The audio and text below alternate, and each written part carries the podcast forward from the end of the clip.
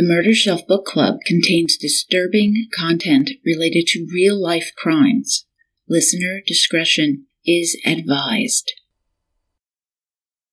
He was the most unusual and sadistic criminal. This was a rapist and killer who lurked in broad daylight. He most often struck during the warmer months, generally between April and October. He had a sick penchant for using a rope or cord to subdue his victims. He would quickly, deftly wrap the cord around his victim's throat twice, rendering the woman unconscious, sometimes dead, and always leaving a distinctive mark. Two deep red lines across the throat. The double ligature mark came to be regarded as this killer's calling card. From The Bike Path Killer by Maki Becker and Michael Beebe.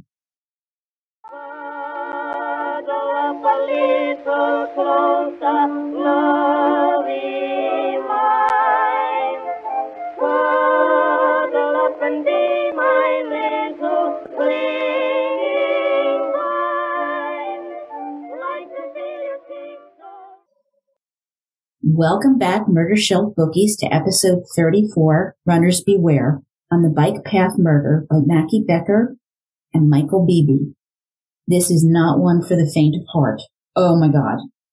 I'm your host, Jill, and I have a true crime book club in the greater Philadelphia area, and I love discussing true crime, where I apply my 30 years experience as a psychology educator who studied and taught about serial murder.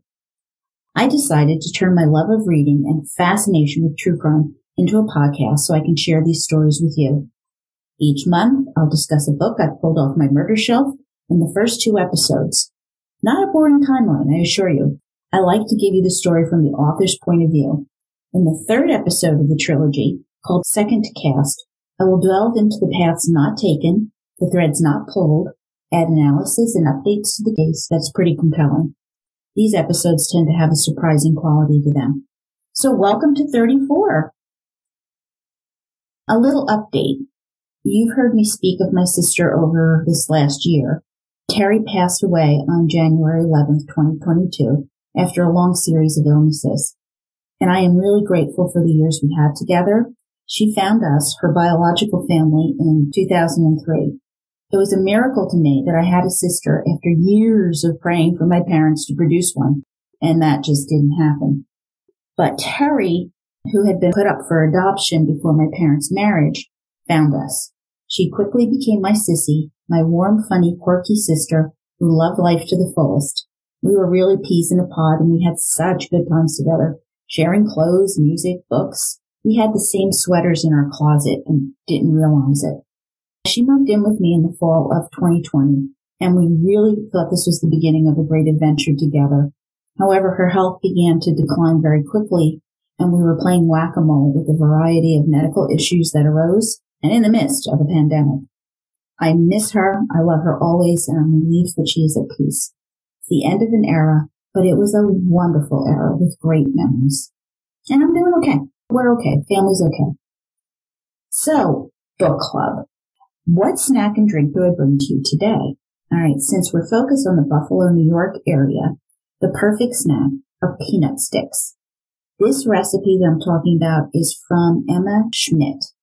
Large fry cakes covered in chopped peanuts. This is a delicious delicacy that appears to be exclusive to Western New York. This recipe I found dates back to 1937. This is a bit more complicated recipe than I usually present, but it is well worth the effort. The ingredients for the peanut sticks are simple enough though. Separate the eggs into whites and yolks, cup of cold water, cup of flour, baking soda, vanilla extract, mix. Pour into a pan, bake for 45 minutes. Now, while this is happening, you have to make the glaze. Confectioner sugar, butter, milk, vanilla. When you take the pan out of the oven, you let them cool, cut them into squares, and then you coat them with the glaze. Coat the sticks on all five sides and then roll into chopped peanuts. Now this makes about 24 sticks. They are really good and I am really jealous of Western New York State because I have to make them myself and I can't buy them at Paula's Donuts in Tonawanda. I have to make my own. Now my wine pairing for this is a semi-sweet David Harvey Columbia Valley Riesling 2022 from Naked Wines. It smacks of a pear, a peach, hint of candied apple, which is where the semi-sweet flavor comes from, and complements the savory, spicy tang of the nuts on the peanut sticks. So I really like this. I highly recommend this combo for the palate. The David Harvey Columbia Valley Riesling costs about $16 a bottle. So it's quality wine for a really moderate price. And I do really enjoy Naked Wines. The subscription really makes it easy to find the perfect wine pairing for any occasion. So let's have our snacks. Let's have our wine and we are ready to explore this fascinating case. Thank you, Matthew Becker and Michael Beebe. Both Maki Becker and Michael Beebe are reporters from the Buffalo News. Becker is the chief of the Breaking News Criminal Justice Desk, and she also wrote Uniquely Kentucky, a fun book of interesting facts about the state of Kentucky that it guess is a must read for Kentucky residents. Let me know. Beebe covers crime and courts and has won numerous awards from the Associated Press, Newspaper Publishers Association, and the National Press. They co-authored The Bike Path Killer, which was published in 2009, coming in at about 332 pages. Pages that you are absolutely mesmerized while reading, completely absorbed. You can consume this book because you can't put it down. Once again, murder bookies, I really strongly suggest you read The Bike Path Killer you haven't read along with me already. It is so engrossing, so detailed, so well done, and I hate leaving things out, and I have to do so. So read the book, listen to the audiobook, whatever. Who's had a creepy feeling that you're being watched? Probably most of us. Well, Susie Coggins did. The path she was taking cut through a wooded area that was difficult to see from the road. So, looking around, she saw no one. But she still had that get out of this place feeling. It was then she heard a noise and saw a stocky man, about five foot eight, dark complexion, dark combed back hair with a full mustache. In his hand he had a clothesline. Susie thought this was a leash, probably for a dog. Pausing to let the man go past her, she took a drag on her cigarette, and then things happened quickly. The rope came around her neck, being unable to breathe, this very angry man pulling on her. She's thinking, oh my God, he's going to kill me. Fast forward to the morning of September 29, 2006. Joan Diver would never have guessed that she would be brought face to face with an unrelenting evil that had plagued western New York State for over three decades. It was a normal day in Clarence, New York, Joan was a critical care nurse who had taken time off from her career to raise her four children with husband Stephen Diver, a chemistry professor at the University of Buffalo, or UB. Conrad was 14, Colin was 12, Claudie 9, and little Carter 4. The Divers planned for Joan to return to work next year when Carter would begin kindergarten. After coffee together that morning, Stephen and the kids went off to work and school, while Joan dropped little Carter off at pre-K. As every mom of a young child can relate, Joan would have the next three glorious hours to herself. As keeping healthy was important to her, Joan chose to go for a run. Now she had two routes that she'd run. One ran west at Sawmill Road, and the other was just down the street on Salt Road going east. A parking lot ran across Salt Road and Joan liked to leave her car there so when she exercised along the 5.6 mile long path, she could then get back to her car. The town of Clarence consists of middle to upper class families, grassy lawns, mature trees. Winters were cold and snowy with lots of SUVs. In the wealthier parts of town, houses were spacious, new, huge lots, beautiful pools that were a joy during the short summers. All in all, it was a lovely place to raise a family and enjoy the lives the Divers had assembled. They moved to Clarence three years after the last attack by the serial rapist killer who was plaguing the Buffalo area. This guy attacked in isolated locations along bike paths in broad daylight during the warmer months between April and October, like I said in the opening. He's a very unusual guy. He used to go out with frightening efficiency wrap it around women's throats, rendering them unconscious and or dead. And the double ligature marks, that is his signature. In 1994, he'd raped a 14-year-old girl heading to her school, and then mysteriously, the string of attacks ended. Why had the bike path rapist stopped? Was he in jail? Had he moved away? Was he dead? The police speculated as the years began to roll by, increasing a renewed sense of security for the women using the bike paths. The murders began at the University of Buffalo when 22-year-old Linda Yalem was attacked while running along the Ellicott Creek. Yanked from the path by a ligature, she was raped and strangled. Her murder sent shockwaves across the area, but especially in Amherst, a town that consistently ranked two or three as one of the safest cities in America.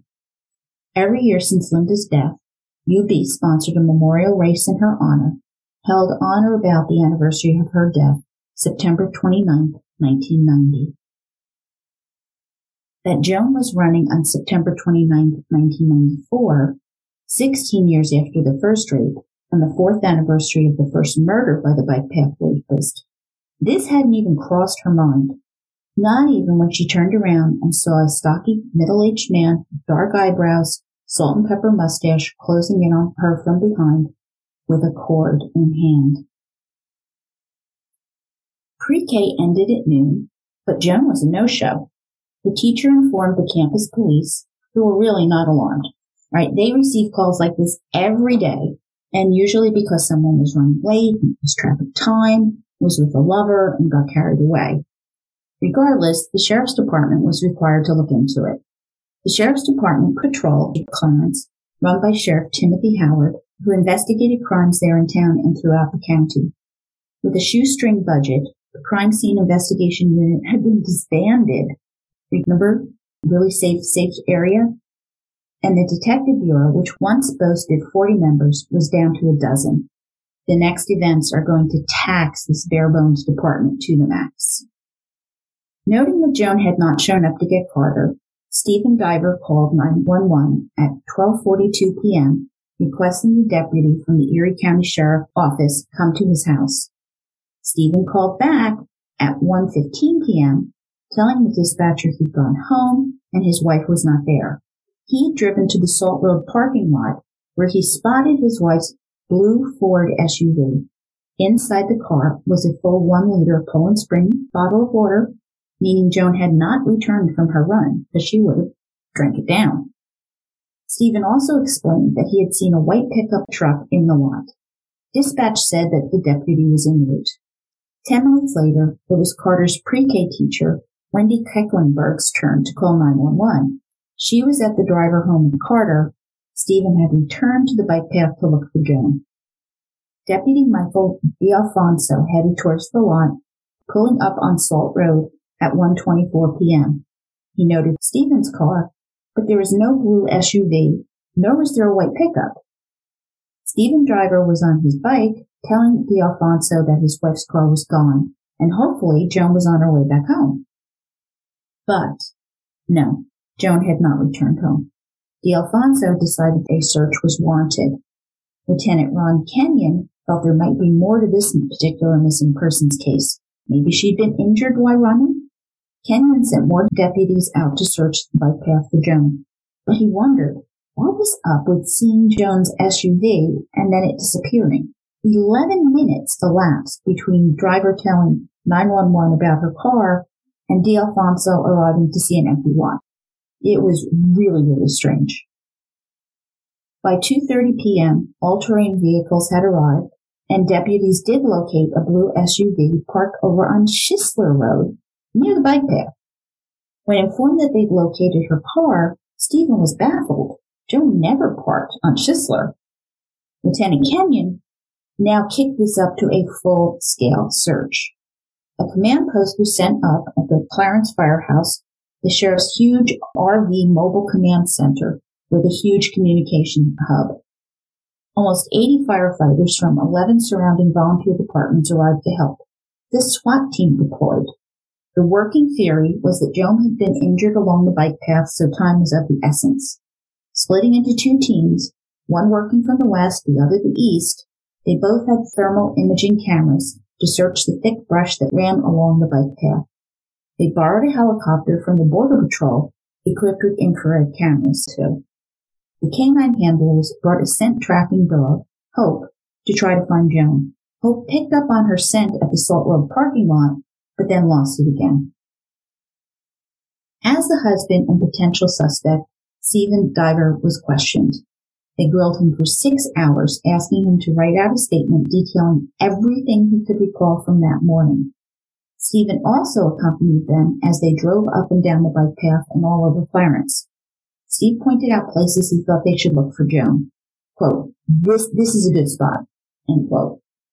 Oh no. Stephen doesn't realize it, but he is throwing up huge red flags, red mountains all over the place. This poor guy is trying to help, but he's acting guilty as hell. No surprise, the detectives think that Stephen's behavior is off, and a lot of what he's saying is really strange. The search went on until about 5 a.m., now September 30th. With no results, the police concluded that Joan was not lying injured along the bike path, and they also realized that if she was out there, she was likely dead. It was time to bring in cadaver dogs. By 3 p.m. that afternoon, the searchers literally were falling all over each other, and the search was called off. Yes, it was called off. Stephen Diver is stunned. All right. He knew that Joan was out there along the bike path. Neighbors and friends came over to continue the search, including a Boy Scout troop that Joan had volunteered for. The next day, around 2.10 p.m., one of the boys saw something, and it was Joan Diver. Eyes shut, face bloodied, her running shorts had been pulled down, a navy sweatshirt covered her torso. Sheriff Sergeant Greg Savage was shocked.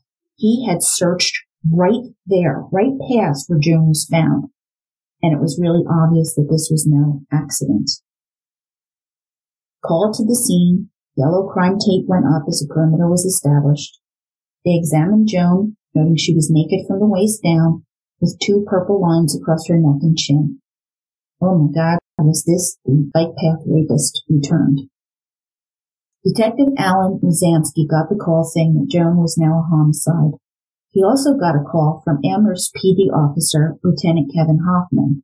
Quote, Hey Al, do you know what the 29th is? End quote. Mizanski had no idea. Hoffman replied, quote, It's Linda Yalem Day. End quote. It was the anniversary of her murder. Now retired Amherst police detective Ray Klimczak was still fixated on finding Linda Yalem's killer, as he had been for the 14 years he'd worked on the case. Retired two years earlier, when he heard Joan was missing, his heart sank. Realizing what day it was, Ray knew this was no coincidence. He knew he's back. For Ray, it began in 1990 with the second bike path rape. The first rape occurred on August 24, 1989, when a 14-year-old girl walking to cheering practice was assaulted. During the investigation, it was uncovered that there had been a series of sexual assaults in Buffalo that had some similarities. In 1986, two high school girls were raped and a woman jogger attacked in a park, both during the day. May 31, 1990, a rapist struck again. At 7.30 a.m., a 32-year-old secretary was walking along the Ellicott Creek bike path, as she did every day. Only this time, she was grabbed from behind. She never saw her assailant, who looped cords around her neck until she blacked out. A few hours later, joggers uncovered the semi-conscious woman, who was taken to the Millard Fillmore Suburban Hospital. She had been beaten, her eyes were swollen black and blue. The asphyxiation from the garrote had blown up the blood vessels in her eyes, in addition to being choked and raped. Since she was almost six foot tall and in very good physical shape, Ray Klimczak realized this guy had to be strong, and connecting the dots, a serial rapist was at large. Knowing the rapist struck early in the morning, Klimczak started hiding in the brush along the bike trail from 5.30 a.m., waiting, watching, from May to September. And he gave up You will not believe this. He gave up September 29, 1990. Later that night, Ray got the call that a UB student had gone missing at the Ellicott Creek bike path, and he just knew instantly they had another victim. And why, why hadn't he struck when Ray had been watching for him? Why? Linda Yalem was a 22 year old California girl who had transferred from college on Long Island to UB, majoring in communications. She was also trained for the New York City Marathon. My daughter has run that marathon and believe me, it is not easy and the training is grueling. Also, Linda must have been a really dedicated and remarkable athlete. By 9.30 p.m., Linda's roommates reported her missing. Campus and Amherst PD began looking for her, and around 5.30 p.m. the next day, her body was discovered. She was laying in a dark clearing surrounded by brush several yards off the bike path. One leg was pulled out of her pants, her bra was pulled down, her shirt over her head. Two pieces of duct tape covered her nose and mouth. Her eyes were wide. After the cheerleaders rape, Ray conferred with FBI profilers. Quote, look at those areas right here. No homes, completely isolated. This would be a great spot if our guy ever came back. End quote. Okay, be careful, Ray. That is what got Stephen Diver in trouble, remember? Anyway, the case became national news, just as Joan Divers was becoming. Law enforcement was on red alert. Years would roll by, taking Klimczak to the FBI Academy at Quantico, where he spoke with profiler Greg McCrary. Several points were noted. One, the killer was escalating in violence, rape alone didn't satisfy him, and he'd move on to killing. Two, he'd probably stay away from Amherst, striking elsewhere in the area where he felt most comfortable. Three, he likely led a very normal, unremarkable life. Now this doesn't exactly point to the guy that we're looking for here, but listen, any information is helpful. Now when he retired in 2002, Klimczak was bothered by this case because it was still active and there was nothing that he could do except he would drive along I-990 so he could look over the edge and down and see if anyone was lurking along the Ellicott Creek bike path. Or he could take a walk along Clarence bike paths that ran through his neighborhood, taking mental notes of everyone and every car he'd seen. And now the guy was back, almost striking in a section of the bike path Ray hadn't been watching again. Oh, this poor man. I can't imagine what he was put through. The general status of the entire population near BU was rocked by the intensity and fear of the murder of the wife of the UB professor. The university president emailed condolences and warned students to be careful that there was safety in numbers. The Erie Creek Sheriff's Office was stunned as well. They didn't have homicides, let alone a serial killer.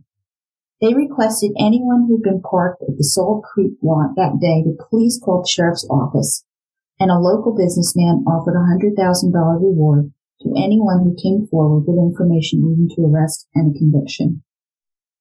Meanwhile, Dr. James Woytash, the medical examiner, issued a report indicating Joan had not only been strangled, as the parallel purple lines around her throat indicated, but had a terrific blow to her head, blunt force trauma as well.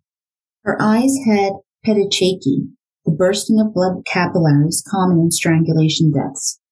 Dr. Woytash also reported that Joan had a deeply lacerated lower lip, bruising on her face, scalp, right shoulder, abrasions on her right leg and knee. Joan Diver had gone down fighting for her life.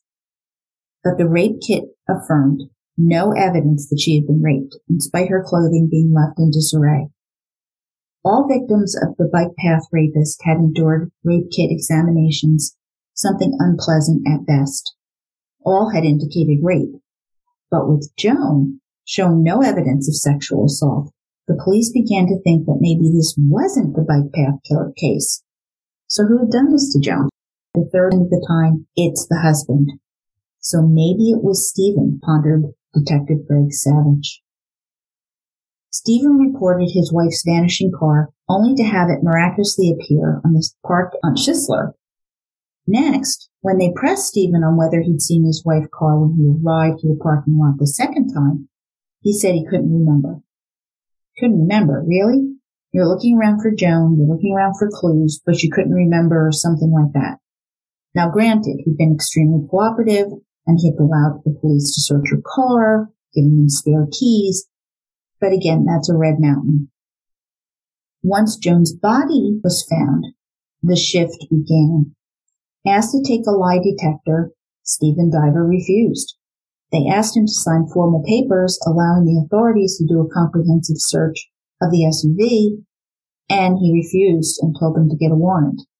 When they asked permission to bring dogs to his house to sniff for clues, he refused and lawyered up, raising law enforcement's eyebrows. Mind you, I believe you always have a lawyer before speaking to the police about anything. It is our right to have one during questioning. How many innocent people have been jammed up because they had nothing to hide and wanted to help? All for helping out the police. You have to be smart when you do so. Okay. And a lie detector tests do have false positives that do not help anybody, the potential suspect or the police. So Stephen is continuing to create red mountains for people. Three days after Joan's body is discovered, Stephen sent his three older children to school on the school bus. A school administrator called the sheriff's department, worried about the welfare of the children. As suspicions grew, Steve was oblivious. All right, he is too busy caring for his four motherless children, trying to help them cope, and he's planning a funeral. Day of the funeral, by remembering the wonderful woman Joan had been to her friends and families, Detective Alan Rosansky was checking out Stephen's alibi. Multiple people interviewed put Stephen on campus at UB at the time of the death. Speaking to Joan's sister, she said their marriage was good, as solid as Joan had never given any indication of problems or tensions. Several residents did mention a strange man wearing thong-like shorts and a mask over his mouth. This is pre-COVID, guys. While jogging recently, Thong Man was seen running in and out of the woods near the Salt Road Law. One followed him and got his license plate, which Detective Dennis Fitzgibbon tracked to the car of 29-year-old man living in Amherst. He appeared nervous, he wouldn't make eye contact, he clutched his stomach as he was interviewed. Thong Man insisted he was nowhere near the Salt Road Pike Path when the murder occurred. As the interview was occurring, the canine handlers gave the dog, Billy T, Joan's sent and then took her to Thongman's car. The dog tracked the scent from the lot to the sheriff's office. So on October 11th, Fitzgibbons obtained a search warrant for Thongman's apartment and car. They found some violent wrestling videos of men slamming women, uh, little red flag, I'm thinking. The apartment complex provided a video showing Thongman leaving in his car at 9:41 a.m. and returning about noon, which was the perfect window for the murder to be committed. But October 12th brought an unexpected development. A freak storm that dumped two feet of wet snow on Buffalo and the suburbs. Electricity went out and law enforcement shifted to answering emergency calls, Joan Diver's case was going cold in a blizzard. Literally. Joan's funeral was held at the Urban Funeral Home the same day as the Buffalo News headline read, quote, Diver's husband now less cooperative, end quote. Stephen looked horrible. His four children looked shell-shocked, and Hogan, a lawyer with Hogan and Willig, whose children were taking advanced math classes with the Diver kids, was wondering if Stephen had killed Joan. One side of the coin. The other side of the coin. Diver looked terrible because he'd spent five hours weeping over the loss of Joan. After the bungled search the weekend before, remaining strong for his brood, the tragic end of a marriage that was growing stronger, Stephen just broke down. He later reflected, quote, the month of August 2006 was the best time of my life. Joan and I were like teenagers in love. Our family was whole and we were living our life the way we wanted to live it. End quote. They'd begun dating at the University of Utah and kept dating long distance when she worked at a hospital in Utah as Stephen was pursuing his PhD at the University of Wisconsin. Stephen proposed and Joan turned him down. Since he was six years younger, she was concerned that he really, really wasn't sure of what he was doing. Persevering, Stephen proposed again, and they were finally married. Their oldest boys were born while he was working on his doctorate. Once completed, they moved to Boston and Stephen did his postdoc. With child number three, he took a tenure track job at UB, winning a grant for $510,000 from the National Foundation of Science and twice that much from the National Institute of Health. Life was good until Joan was murdered and it all came crashing down. Now, intellectually, Stephen knew that a third of all female homicide victims were killed by intimate partners. Diver sensed the detectives thought he was involved when he took them to the Salt Road lot where he had seen Joan's car. He said, quote, I wrote a long statement. It was very detailed and it was very truthful. And I'm not sure if they understood that I'm a scientist and I'm very observant and detail oriented. I think that it was the detail in my statement that led to their concern that I was somehow misleading them. End quote. I'm married to a scientist. He's right. Believe me, observant, detail oriented. Stephen gave them Joan's slippers to use with the tracking dogs and let the detectives examine the family's computer to see if Joan had received any threats or unusual email, although he thought it was absurd. Quote, the turning point was the map I drew, end quote.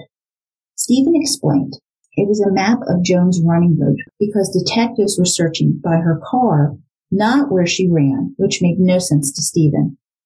Logically, he wanted to show them the path Joan usually took so they could search in those areas. Stephen pointed out the route while the detectives asked him to explain what had happened, urging him to guess. I hate it when the police ask you to guess. He identified two spots where he believed the woods were close to the path and where she could have been snatched. Then they basically seized the map as evidence and left Stephen sitting there thinking, if she was hurt, she needs to be found fast. What the heck are they doing? When asked to take the lie detector, Stephen knew they were inadmissible in court. Why would a scientist take a test that did not meet scientific standards? Well, he said no and hired a lawyer. To his utter disbelief, they then called off the search for Joan. Neighbors rose up, being upstanders, acting to find Joan with him, including the Boy Scout troop. Lieutenant Kennan advised them not to do a civilian search. Diver was not deterred. Ultimately, the Boy Scouts found Joan when law enforcement had failed with tons of manpower, equipment, and time. Had the sheriff taken Stephen's advice and searched the most likely areas, Joan would have been found before three days had passed and the crime scene evidence was washed away by snow and rain. Once Joan was found, the sheriff department investigators arrived and seemed angry that she had been murdered. Quote, they basically demanded to speak to me despite my right to counsel. I was in distress in the living room trying to explain to our kids that their mother was dead I was dull to it then, but in retrospect, this showed unbelievable insensitivity on their part, said Steve Diver. I think they were embarrassed that the Boy Scouts found the body when they had clearly failed to find the victim. I think this is pure ego and BS going on here and playing out in front of four grieving kids. Just a terrible way to treat the family. Stephen knew they could search the SUV, but given their attitude, he wanted the protection of a warrant and his lawyer agreed. Meanwhile, the police had Stephen's statement analyzed by the NYPD, utilizing scientific content analysis, which theorizes that people sometimes say different things than they mean by the language that they choose. And I respect this as an important tool, and I've done this myself. We'll wait and hear on this one. Stephen had written, quote, parenthesis, we spoke about where we were going to eat dinner tonight and about my idea of getting the kids electric toothbrushes. End parenthesis, end quote. The analyst indicated that, quote, Anything written in parentheses is not part of the statement, but is related to the statement. End quote. That? Okay. Now I'm paraphrasing. The statement analyst writes A. The existence of parentheses indicates that the statement did not come out of a vacuum. It is quite likely that the information included in the parentheses is truthful. B. Quote, we had spoke, end quote, not we spoke. The subject used past tense indicating that the conversation was earlier. Well, that's kind of what past tense means. C. And as a formal conversation. D. Where'd go to dinner tonight? The subject gave the statement during the day. This analyst is a rocket scientist, I gotta tell you. Whoa. F. An electric toothbrush. One should note that when this specific activity is mentioned in the opening statement, it indicates that the subject will conceal other information later on the statement and is likely about a relationship. Wow. No, never mention toothbrushes in a statement. Just, just note that for the future. Just skip over that part. Ooh. 18 pages later, the statement analyst came to the conclusion that the subject had committed the crime. Now, to counter all the negative media coverage, the Diver family issued a statement confirming that Stephen was cooperating with the police and that he'd already given permission to search Joan's SUV and he'd already given a DNA sample, even though no DNA had been found on Joan's body. They hope that cleared up the matter and would keep the police force focused on the investigation. End quote. Well said. October 9th. Deputy Jim Maruso left patrol and shifted back to being the county's crime scene investigator. With no DNA on Joan's body, the search moved to her SUV. Jim took samples from everywhere he believed they'd have a chance to get some bodily fluid or oil from a suspect. The driver's seat was pristine. This guy had cleaned the seat. Noting the uniform color, Maruso realized the perp had wiped down the steering wheel too. Maruso used masking tape to collect fibers from the front areas of the car, placing them in baggies. Then he swabbed the rearview mirror, the radio dial, the steering column, the ignition switch, and anywhere else he thought that the guy might have touched. Nine hours later, Jim completed the arduous task. Dr. John Simich, the county forensic lab guy, took over. For the next five weeks, he systemically analyzed swab after swab. By November 15th, Dr. Simich had some answers. He called Ken Case, the assistant DA handling the diver homicide, and Simich spoke. Quote, are you sitting down? I just finished the testing the DNA from Diver. It's the bike path rapist. End quote. It was this guy. He was back. It was not Stephen. It was the bike path rapist. A drop of sweat DNA from the SUV had matched with a degree of certainty close to one in a trillion. Wasn't Thong Man, wasn't Stephen Diver, it was the same guy who had been stalking and killing for decades. He was back after 12 years. Take that, statement analyst. Sheriff Timothy Howard drew on his 25 years in law enforcement when he decided to form a task force of experienced investigators who'd go over every rape and murder of the bike path rapist. He had been allowed to go free for too long. A big concern was interdepartmental politics in Western New York. Sheriff Tim realized how little interagency sharing had actually occurred, and it was time to get their acts together. He called John Moslow, Amherst police chief, and H. McCarthy Gibson, the Buffalo police commissioner, and explained the concept of a task force with no secrets and no holding back. There were 10 attacks attributed to the bike path rapist, Tim vowed he'd share all information from the Diver homicide. Amherst would share files from the 1990 Linda Yalem murder, and Buffalo would do the same with the rapes and the 1992 murder of Buffalo sex worker Mae Jane Mazur. It was his hope to bring in the New York State Police and FBI as well. Howard explained, quote, We wanted to have a fresh set of eyes looking at everything from a little different perspective than what was done before. End quote. Keep in mind, the sheriff's department was new to the bike path rapist case. Their only victim was Joan Diver and the budget cuts that had plagued the sheriff's department. The county's financial crisis had decimated many of the units now called upon to find his murderer. To add more stress, the sheriff's department had a black eye. In April 2006, Ralph Bucky Phillips, who'd shot and killed a state trooper, escaped from the Erie County Correctional Facility. Well, that didn't go over well. Tough times for Sheriff Howard Goodgroove. The next day came a press conference attended by Chief Moslow, Commissioner Gibson, DA Clark, and Captain George Brown of the State Police Bureau of Criminal Investigations. They announced the formation of the task force to identify and apprehend the bike path rapist whose DNA was irrefutably linked to the Joan Diver murder. Susie Coggins felt the floor drop from under her. She had not seen this coming.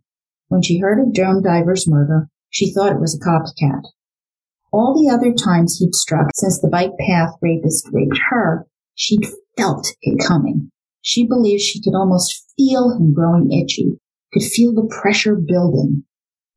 But with this last one, she didn't feel anything at all.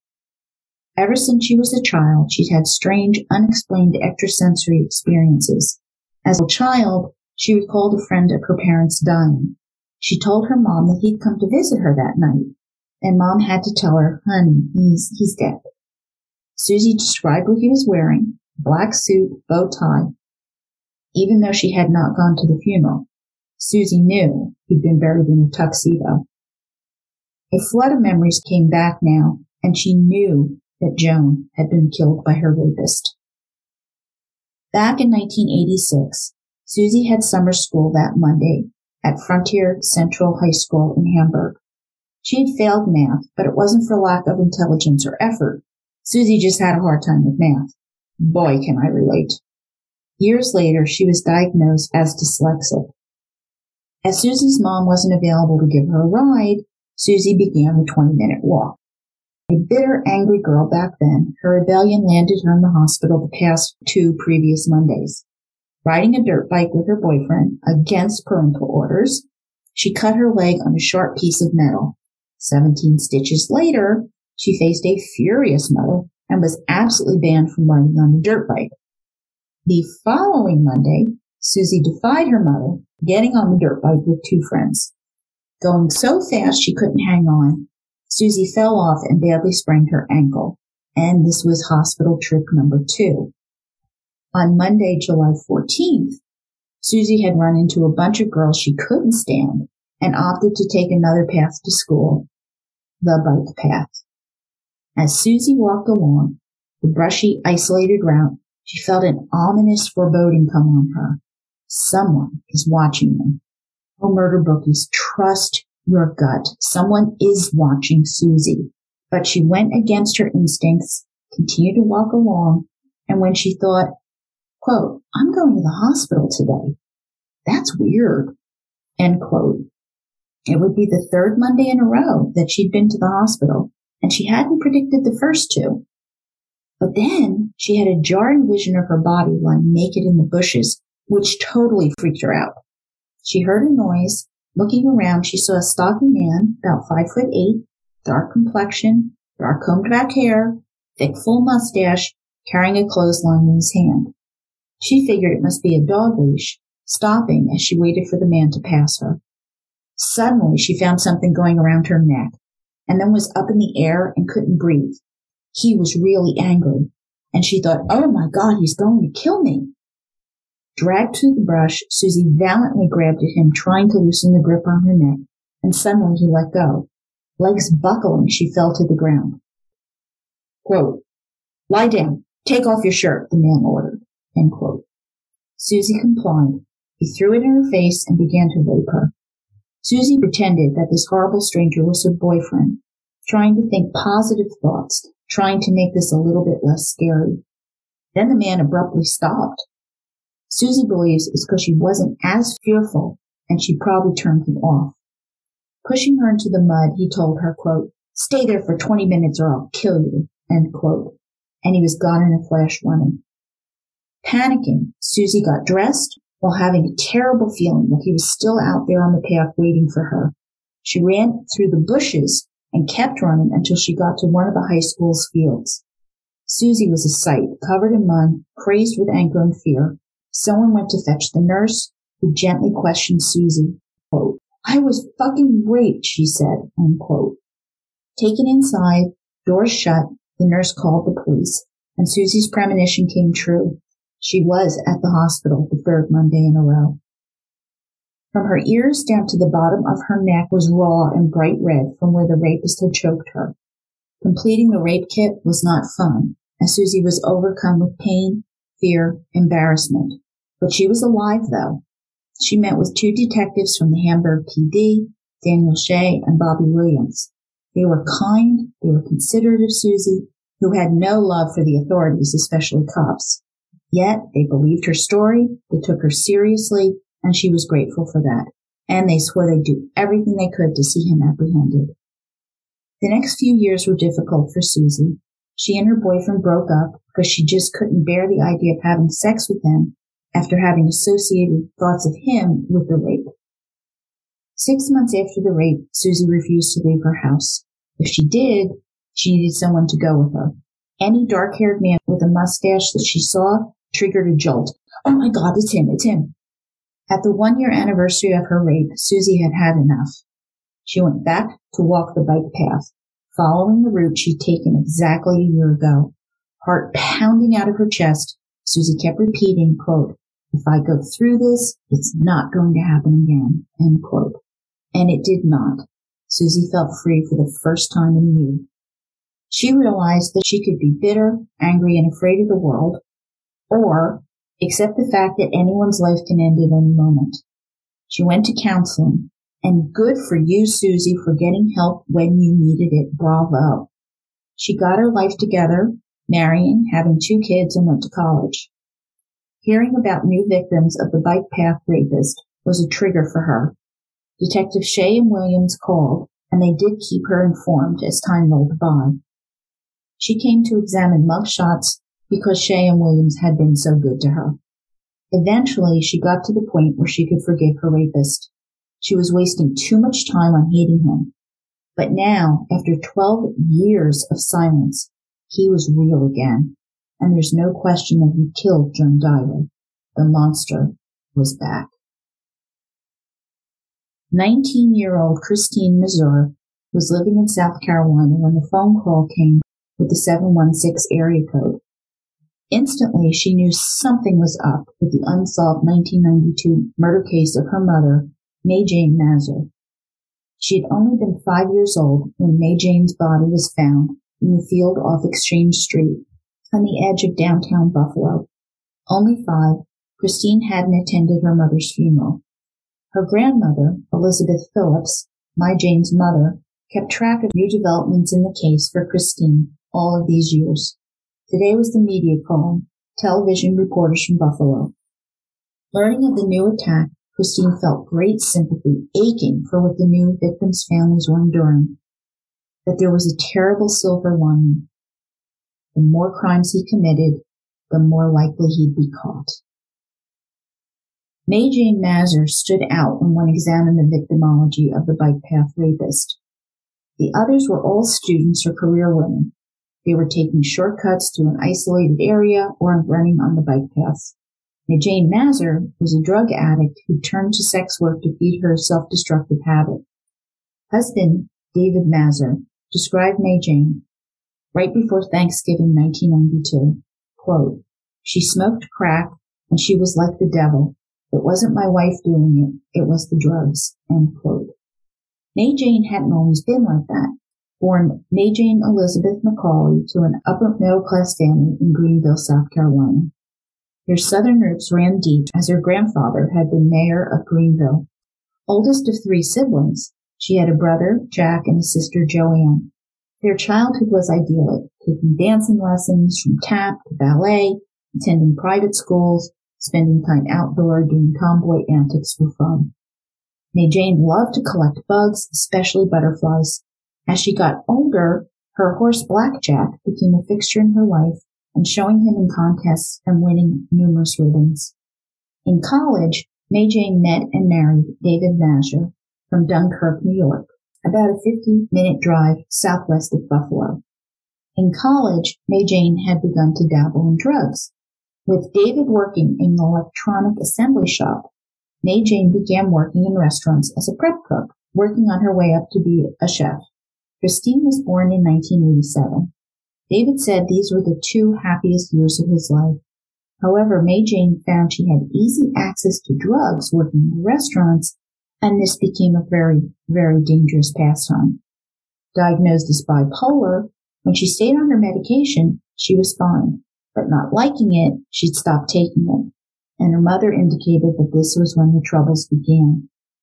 August 1987, May Jane discovered crack cocaine, and that was when their lives changed forever. She quit her job would go on three, four day benders and once cashed their tax refund check of $1,500, going through it in record time. And it's about $3,200 today. By spring 1991, David had had enough. When May Jane and Elizabeth were out, loaded all of his and his daughter's belongings in a car because they were going to go on a trip to grandma's in Dunkirk. Ten months later, May Jane found them and joined them pregnant. She'd stayed off drugs during her pregnancy and gave birth to a baby boy she put up for adoption. Sadly, May Jane relapsed. The allure of crack was just too appealing. Then she disappeared with David's car. David, however, agreed to drop car theft charges if she would agree to enter drug rehab for the third time. At rehab, May Jane met a man who would become her pimp. They checked into the Hotel Huron on September 11, 1992, where May Jane was seen in the company of many men who her pimp boyfriend called the meal ticket. David Mazur filed a missing persons report with the Buffalo PD. They told David that May Jane had been arrested twice for prostitution, horrifying David with this belief. But key in all this May Jane had kept in touch with her mother, calling her at least twice a week, even when she'd been arrested. Broken hearted, Elizabeth told May Jane that she loved her no matter what, begging her to try and get some help. Christine also remembered her mother's struggle with drug addiction. Once she'd asked her, quote, why can't you stop using drugs? And May Jane replied, I just can't stop. I'm sorry. I'm trying. End quote. This is another story of drugs destroying a person and a family. I just haven't seen too much good come out of using drugs. Not at all. Just don't go there. It is just not worth the carnage left behind. Just don't. October 14th, 1992 was the last time David saw his wife. May Jane called him, sounding scared. Concerned, Dave drove to the Hotel Huron. She was standing on the hotel steps and totally rejected him. David never saw her alive again. A week went by with no calls from May Jane to her mom, and Elizabeth had a sick pit in her stomach, horribly afraid for her daughter. November 22, 1992, the family found May Jane's body with a black garbage bag over her head. Her killer had used a ligature to murder her. Now David had to tell Christine her mother wasn't coming back and buried his face in his hands. Though there was a double ligature mark on May Jane's neck, the Buffalo PD did not connect it to the bike path rapist cases. She was just another crackhead hooker living a dangerous lifestyle. That gets my hackles up, murder bookies. May Jane certainly had her struggles, but she was a human being who was murdered. The value of her life is not diminished by her drug addiction. A killer is a killer who needs to be off the streets so all of our lives are safer the Buffalo PD did think it might connect it to Rochester serial killer Arthur Shawcross, who was targeting sex workers, but they dug into this and couldn't find anything. The break came 12 years later when Erie County Crime Lab got a grant to test DNA from cold cases. The man who killed Linda Yalem and had raped nine other women was the same one who had murdered May Jane Mazur, the bike path rapist. When Christine's phone rang with that 716 area code, she was in the hospital with her grandma Elizabeth, who was suffering from colon cancer. Christine spoke with reporters, telling her grandma the news. Elizabeth remarked, quote, maybe they'll catch him before I die, end quote. What happened after the press conference by Sheriff Howard? Shockwaves went out the epicenter in Buffalo. The national media picked up the story and ran with it.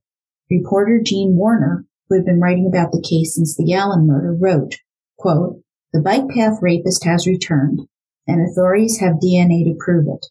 Now, likely in his 40s or 50s, the man who terrorized New York women, sexually assaulting nine and killing two between 1986 and 1994, has been linked to a third murder. End quote. Reporter Maki Becker, co-author of this book, developed a timeline that linked the seven rapes and three murders. The DNA tied seven of the cases together. In the other three, the linkage was based on the modus operandi, the MO, how he attacked, how he killed, how he raped. After some discussion, the moniker changed to reflect the new level of depravity and barbarity of this guy. The Buffalo News headline was, DNA proves the bike path killer is back and it screamed out across the front page. Task force formed. Sheriff Tim Howard made Scott Patronik chief of the Sheriff's Special Services his main point man on it. A Buffalo native, Scott Patronik graduated from Buffalo State College with a degree in physics. He earned his MS degree in computer science from James Madison University in Harrisonburg, Virginia, and then went to work at Fisher Price, the toy company but it was in the process of being bought out by Mattel. Patronik decided to move on. He had taken the state police test as a lark a couple years ago, scoring a hundred. Not bad, right? And he received a fortuitous letter offering him a job. Beginning as a road trooper, he moved to a task force combating child predators on the internet. Patronik saw his role at the task force as more administrative than investigative. However, he did have a significant amount of training in incident management. Stephen Nigrelli, a lieutenant in the state police, would share managerial responsibilities. Stephen Nigrelli was in the State Police Bureau of Criminal Investigation, felt that being on the Bike Path Task Force was an assignment he had been preparing for his entire career. From a family of career law enforcement, beginning with his grandfather, his father and siblings were all in law enforcement. Another 14 relatives were current or retired police officers. That number of people is a whole police force for a small town. At the time of Joan Diver's death, Nigrelli was taking a seminar on the BTK serial killer Dennis Rader, who had been arrested the year before. Rader killed 10 people in Wichita, Kansas between 1974 and 1991. He named himself BTK, Bind, Torture, Kill, referencing his MO. Turns out BTK was a local code enforcement officer, married with two children, had a lovely home, and was president of his church. Oh, and was a cold murdering psychopath without an ounce of regret. Traumatized, the Rader's family had no idea, absolutely none, and this sad, painful pattern would repeat itself. At the seminar, Nigrelli struck up a friendship with a Wichita detective, Otis Kelly, he chewed Kelly's ears off for five days, asking questions about how to set up such an investigation, which cold case files needed to be looked at, how old witnesses would be found and tracked down and re-interviewed. By the end, Scott Nigrelli felt well prepared to investigate this serial killer. Amherst offered up Lieutenant Joseph LaCourte, who had worked the Linda Yalem case since 1991. He'd been with the Amherst PD since 1979 and like Nigrelli, had police officers in the family tree. Over the years, the Amherst PD had accumulated a great amount of data on the bike path killer. Thousands of files, photographs, mugshots, charts, detective worksheets, all held in binders dating back to the pre-computer era. To prevent a single tidbit of information from falling through the cracks, a system was adopted Detectives dictated their notes into a tape recorder, which was transcribed by a secretary who typed them and cross-referenced them.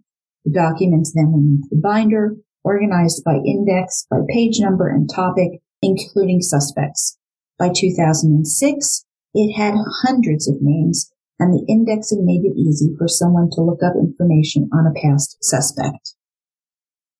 When Ed Monin was named Amherst chief investigator, he began to focus on the Susie Coggins case and concluded that the rapist seemed very familiar with the area.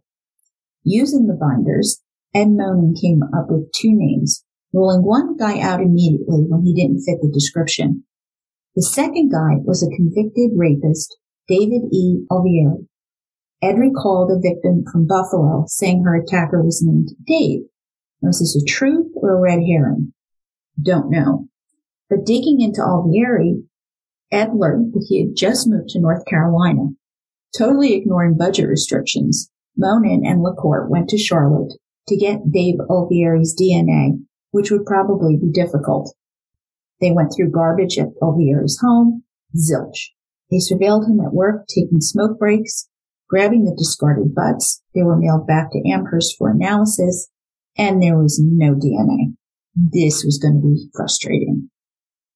Realizing they needed to be more proactive, they decided to pose as reps of a children's dental charity, which would be at the upcoming NASCAR event. All right, way to think out of the box, guys. The plan was to say that they were collecting old toothbrushes. For everyone donated, the money would be given to the charity. Donors would be given new toothbrushes. With fake name tags and a big flyer, they knocked on Alvieri's door. A kid answered the door and totally fell for it, handing over the family's toothbrushes. But then they got a call from their boss. No way could they do this. The DA thought that a seizure like this would not stand up in court. Ed and Joseph were crushed. They'd been so pumped up. So back at the Alvieri home, they rang the bell. Alvieri came to the door himself. Quote, wondered what happened to our toothbrushes, end quote, he said as he signed their waiver. Deeply relieved, they sent the toothbrushes in for analysis, ready to arrest Alvieri and the results came back in. Alvieri was not the bike path killer. Flabbergasted, the cops couldn't believe they were wrong, heading back to Buffalo. Silver lining? The Alvieri DNA came back to another unsolved rape from July 26, 1995, of a 14-year-old girl who'd been lured into the woods behind a mall. Shortly afterwards, a mentally disabled man was arrested for this rape. He was freed after spending five months in jail. The real rapist was found and he would be sentenced to 15 years in prison. A narcotics detective, Greg McCarthy, who's a cousin of Megro's, of course, and Joseph Keats from the Violent Crime Task Force joined the Bike Path Rapist Task Force. The Buffalo Chief of Detectives, Dennis Delano, a gruff, old-school detective, also from a family of cops, I think that's a requirement to be on this task force, join the task force. All task force members needed to be familiar with all 10 cases inside and out. Five cases in Buffalo, three in Amherst, one in Hamburg, and one in Clarence. Victimology was analyzed. Ages ranged from 14 to 45. All were white women and isolated. Not very useful. But he didn't seem to have a type beyond vulnerable. The MO was very specific though. Choke or the garrote, rope or wire, he looped it around their necks twice to control the victims, often forcing them to walk a long distance to a pre-selected location of his rape. He gave direct orders before fleeing, told them to wait a period of time before moving, or he'd kill them. Given the national attention, the Bike Path Killer case was featured on Unsolved Mysteries and America's Most Wanted Every airing brought in a slew of tips.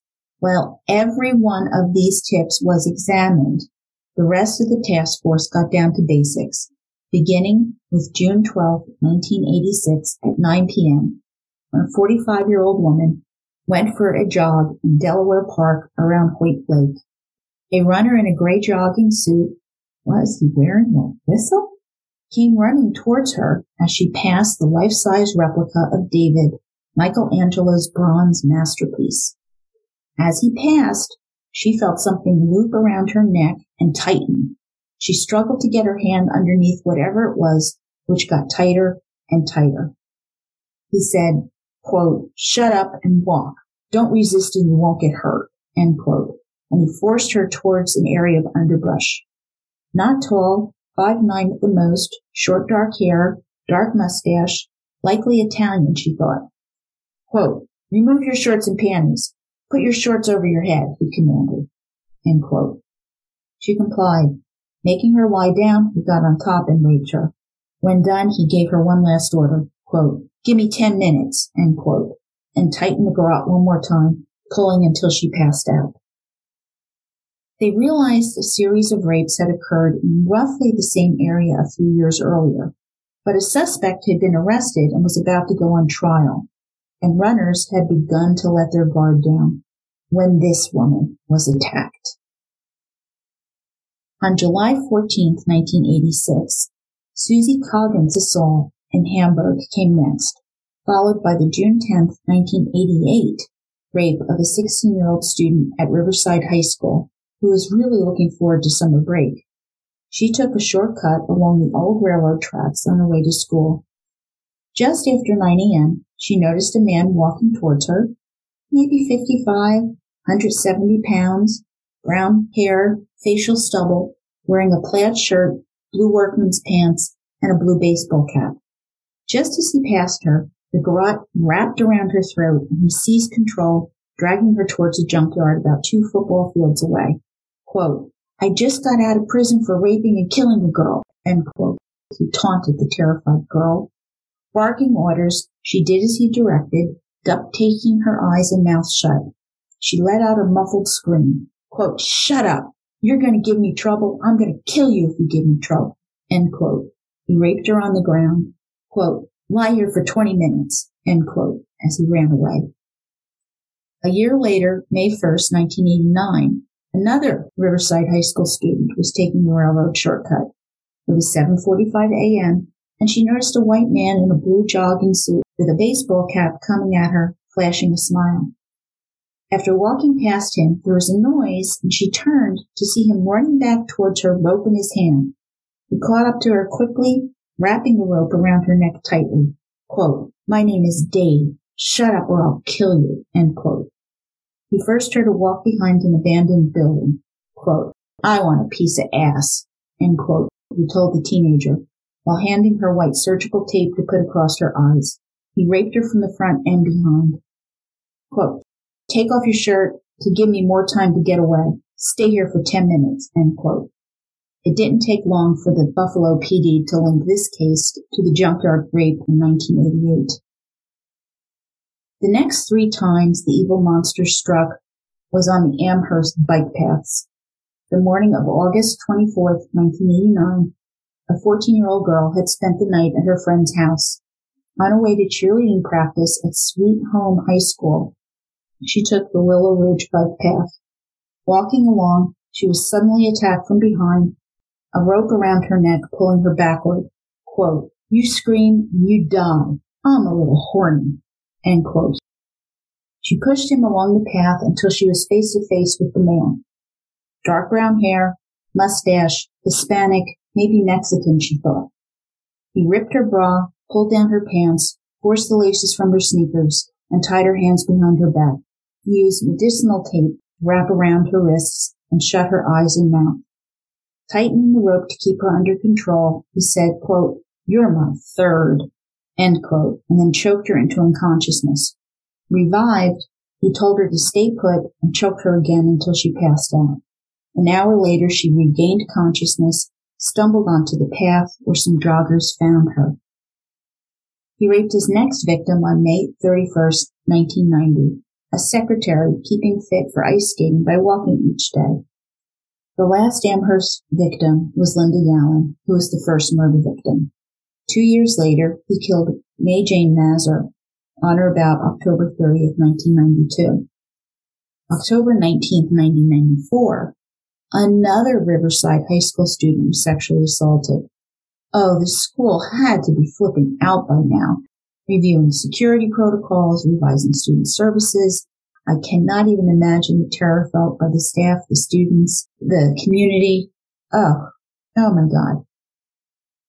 A few years had passed since the last rape along the railroad shortcut, and the teenage girl was heading to school about 7.45 a.m. when he grabbed her from behind with his garrote. Quote, if you move or scream, I'll kill you. End quote. He ripped off her clothes, made her lie down. Quote, how old are you? Did you ever have sex before? End quote. Taping her eyes, he bound her wrists together behind her, putting her pants over her head and raped her. But he let her live, unlike the previous two victims. Quote, you can leave in half an hour, end quote. And then he scurried away. And then he vanished for 12 long years, dormant, until he choked and killed Joan Diver. And that concludes episode 34, Runners Beware, of the Bike Path Killer by Maki Becker and Michael Beebe. Be sure to read the book it is not possible for me to cover all the twists and turns that the authors have delved into. I hate cutting parts out. I really do. So you have to read the book and you will love it as much as I did, I'm sure. And my choice for our next book is Unsolved, the JonBenét Murder 25 Years Later by Paula Woodward. After the murder of JonBenét Ramsey, rumors and misinformation planted by Boulder, Colorado law enforcement sped across the nation and the world. Suspicion immediately fell on the family. Paula Woodward was one of the few journalists who reported the family side of the story. Unsolved sets the record straight, exposing a 25 year conspiracy to convict John and Patsy Ramsey by law enforcement who acted with arrogance, insecurity, and incompetence. There are new interviews with John and Jane Ramsey and son John Andrew who speak with stunning candor. Interwoven throughout the book is expert commentary on what the actual evidence shows, deconstructing the falsehoods that haunt the case. Can this killer be caught? Thank you for listening. Please leave a five star review and buy me a coffee if you can. I'm on Buy Me a Coffee. That's Murder Shelf BKCB the link is on my blog at www.murdershelfbookclub.com. Both will really help us grow the podcast and make new murder bookies. Reach out to me on Instagram, Facebook, Twitter. Shoot me an email at jill at murdershelfbookclub.com. I'd love to hear from you. Follow me or subscribe to my show on Spotify, Apple Podcasts, Google Play, Stitcher, Podbean, wherever you can find podcasts. Let our episodes pop right into your feed. Until next time, murder bookies, happy reading, trust your gut. Source material and snack and drink information for the Bike Path Killer Trilogy is found on my blog as well. Written and produced by Jill, all rights reserved. Music by Karl Hoschna and lyrics by Otto Harbach.